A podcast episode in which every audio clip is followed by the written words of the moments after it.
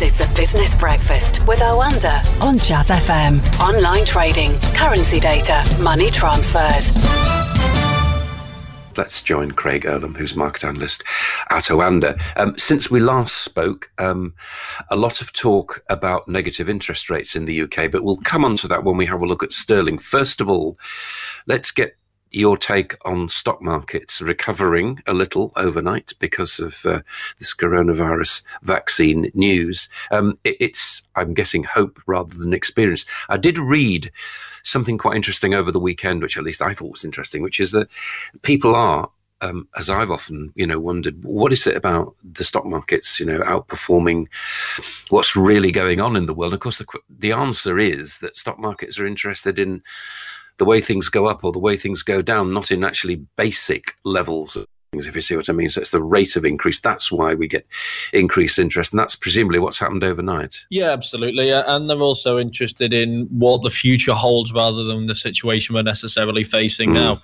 If you've got an economy that's easing lockdown restrictions, a global economy that's easing lockdown restrictions, you have a potential vaccine, and we are making advances in various areas such as that. Then all of a sudden you're now not pricing in quite the drastic slump that you were previously pricing in. You're pricing in something slightly better. And we also have to weigh in there as well that we are also pricing in an awful lot of stimulus from around the world. Central banks printing unprecedented amounts of money. The Federal Reserve in the US, the Bank of Japan, have adopted QE infinity, so unlimited bond buying. The Bank of England has increased its bond buying by 50%. So obviously, when you're seeing this amount of money being pumped into the system, it is going to naturally inflate markets. We saw that over the course of the last decade, and we're seeing it once again now to a certain extent.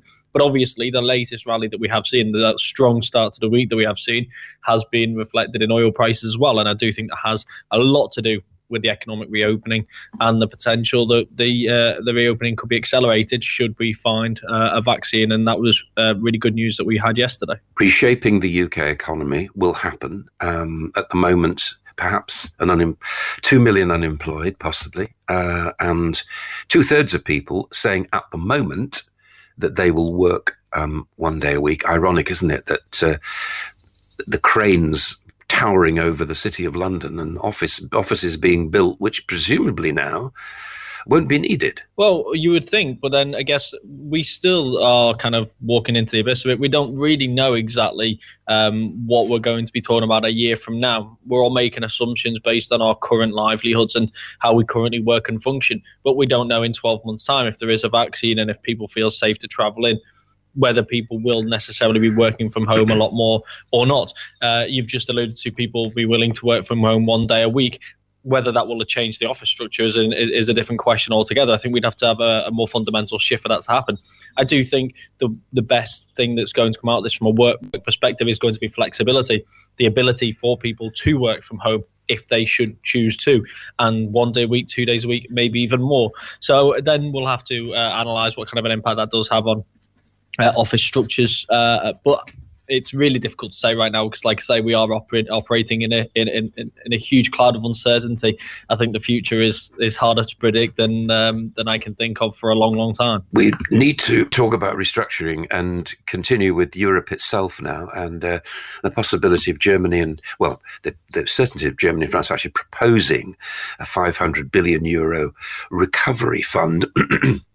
I suspect that Germany and France will not be very happy about propping up what they would regard as the more profligate European state.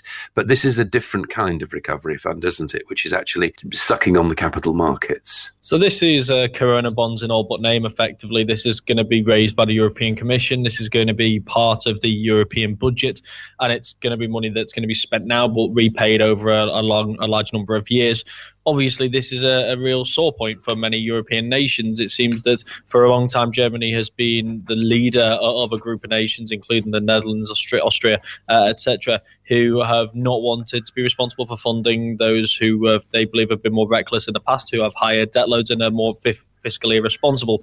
France has very much been at the forefront of those, and Italy as well, of those who believe that if you want to be part of a project like the EU or like the Euro area, dividend sharing is something that should be very much a part of that, and especially at a time when we are engulfed in a crisis that is not of the making of many of these poorer nations, who once again seems to have been those that have been the hardest hit.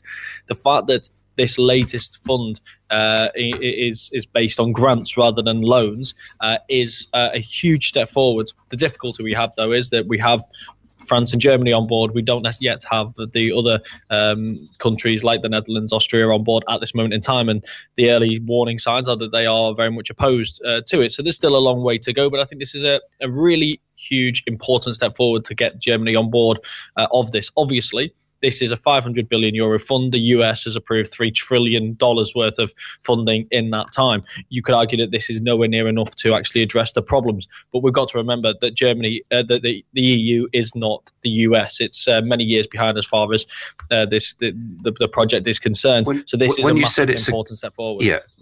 When you said it's a grant, not a loan, you were alluding presumably to what happened, for example, with Greece, you know, all those years ago, when that was a loan, and they're still living in the shadow of repaying that. Whereas this is a grant. In other words, it'll just be given. Exactly. This is part of the European budget, so this is money that will be spent in the countries, or at least proposed to be a grant, that money that will be spent in the countries that won't need to be repaid. The importance of that is you're not adding an additional debt burden to countries who can't afford to do so.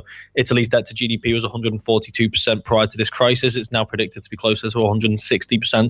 This is an unsustainable level of debt. So by providing these funds to enable the country to recover, with many others, then you are giving them the benefits of the support of this European project without the burden of having to carry the debt and the risks that come with that, whether that be sovereign debt downgrades, higher interest rate payments, and the ability to effectively never fiscally recover. Two more attempts to freeze out China as we recalibrate our relationship, or rather non-Chinese countries recalibrate their relationship with it. First of all, Huawei apparently says it's fighting for its life because it's being excluded from the global supply chains for semiconductors, number one.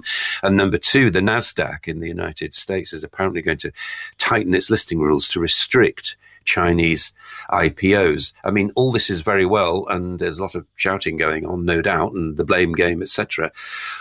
The reality is we have to learn to live with what is probably the biggest economy in the world, don't we? Yeah, I mean, this is going to be really interesting developments, because it's for the first time, it doesn't seem to just be the US which is asking very big questions with regards to China. We're used to this from the Trump administration, but there are other countries that are now asking very important questions in respect to China, and even to an extent the WHO. Of course, these are efforts that are being led by the US, so you have to take that into consideration.